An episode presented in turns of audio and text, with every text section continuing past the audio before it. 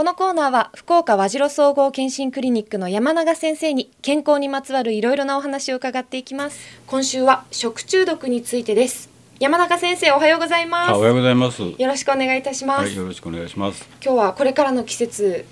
注意した方がいい食中毒についてということなんですがあのそもそも食中毒というのは食あたりとはまた違うものなんですか？いやもう原則的には食あたりでいいと思いますよね。はい牡蠣なら牡蠣を食べてお腹が痛くなったそうですね。だけど食べたものが悪くてそれのために胃腸症状が出た場合言いますからですね、はい、字で書くと食の中毒ですよね、はい、でこれは中毒はあの毒の中じゃなくて、はい、食べたものの毒に当たるという意味ですね。あ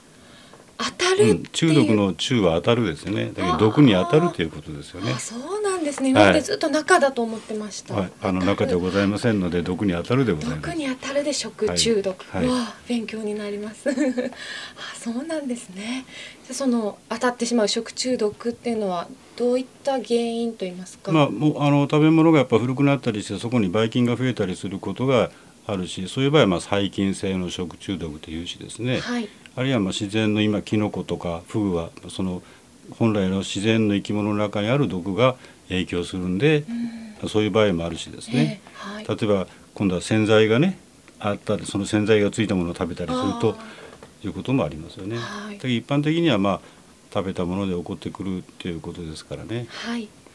じゃあこの食中毒を予防するというかかからないように、うん、そうですねだからそうなってくるとだからまあその口に入れるものにちょっと注意しないといけないんで、はい、まあ、そうすると多分まず食べるということになったら一般的にはお肉とかお魚野菜とかそういうのを食べますよね。はい、そういう時にはまず食べ物を買う時には食品購入の段階ではやっぱ新鮮なものがいいでしょうね。うん、はい、で古くなるとやっぱりねそこにばい菌がついたりしますからね。はいそうですね、ね、はい、それから例えばあの品物によっては冷蔵してください冷凍してくださいというのがありますよね、はい、でそういうのはあったらもう速やかに冷蔵庫に入れる、はい、冷凍庫に入れるということが大事ですよね、はい、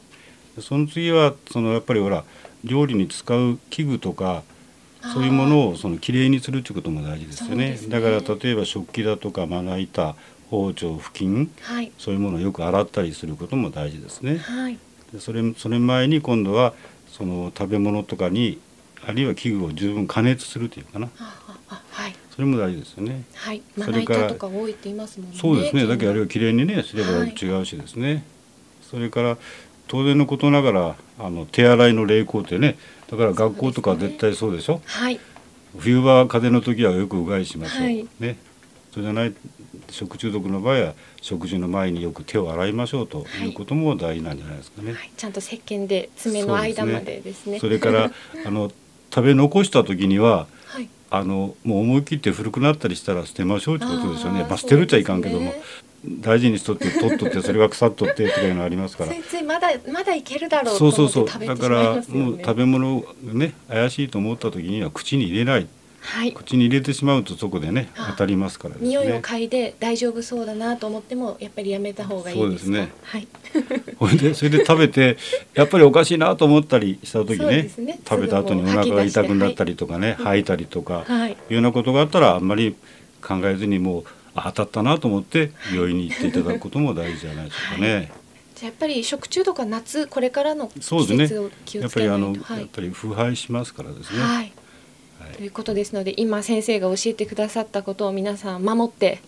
この夏無事に乗り切りましょう。そうですね。はい、はい、ありがとうございました、はい、先生来週もよろしくお願いいたします。はい、以上、ゆうきの教えて山永先生でした。LoveFM Podcast LoveFM のホームページではポッドキャストを配信中。スマートフォンやオーディオプレイヤーを使えばいつでもどこでも LoveFM が楽しめます。LoveFM.co.jp にアクセスしてくださいね。LoveFM Podcast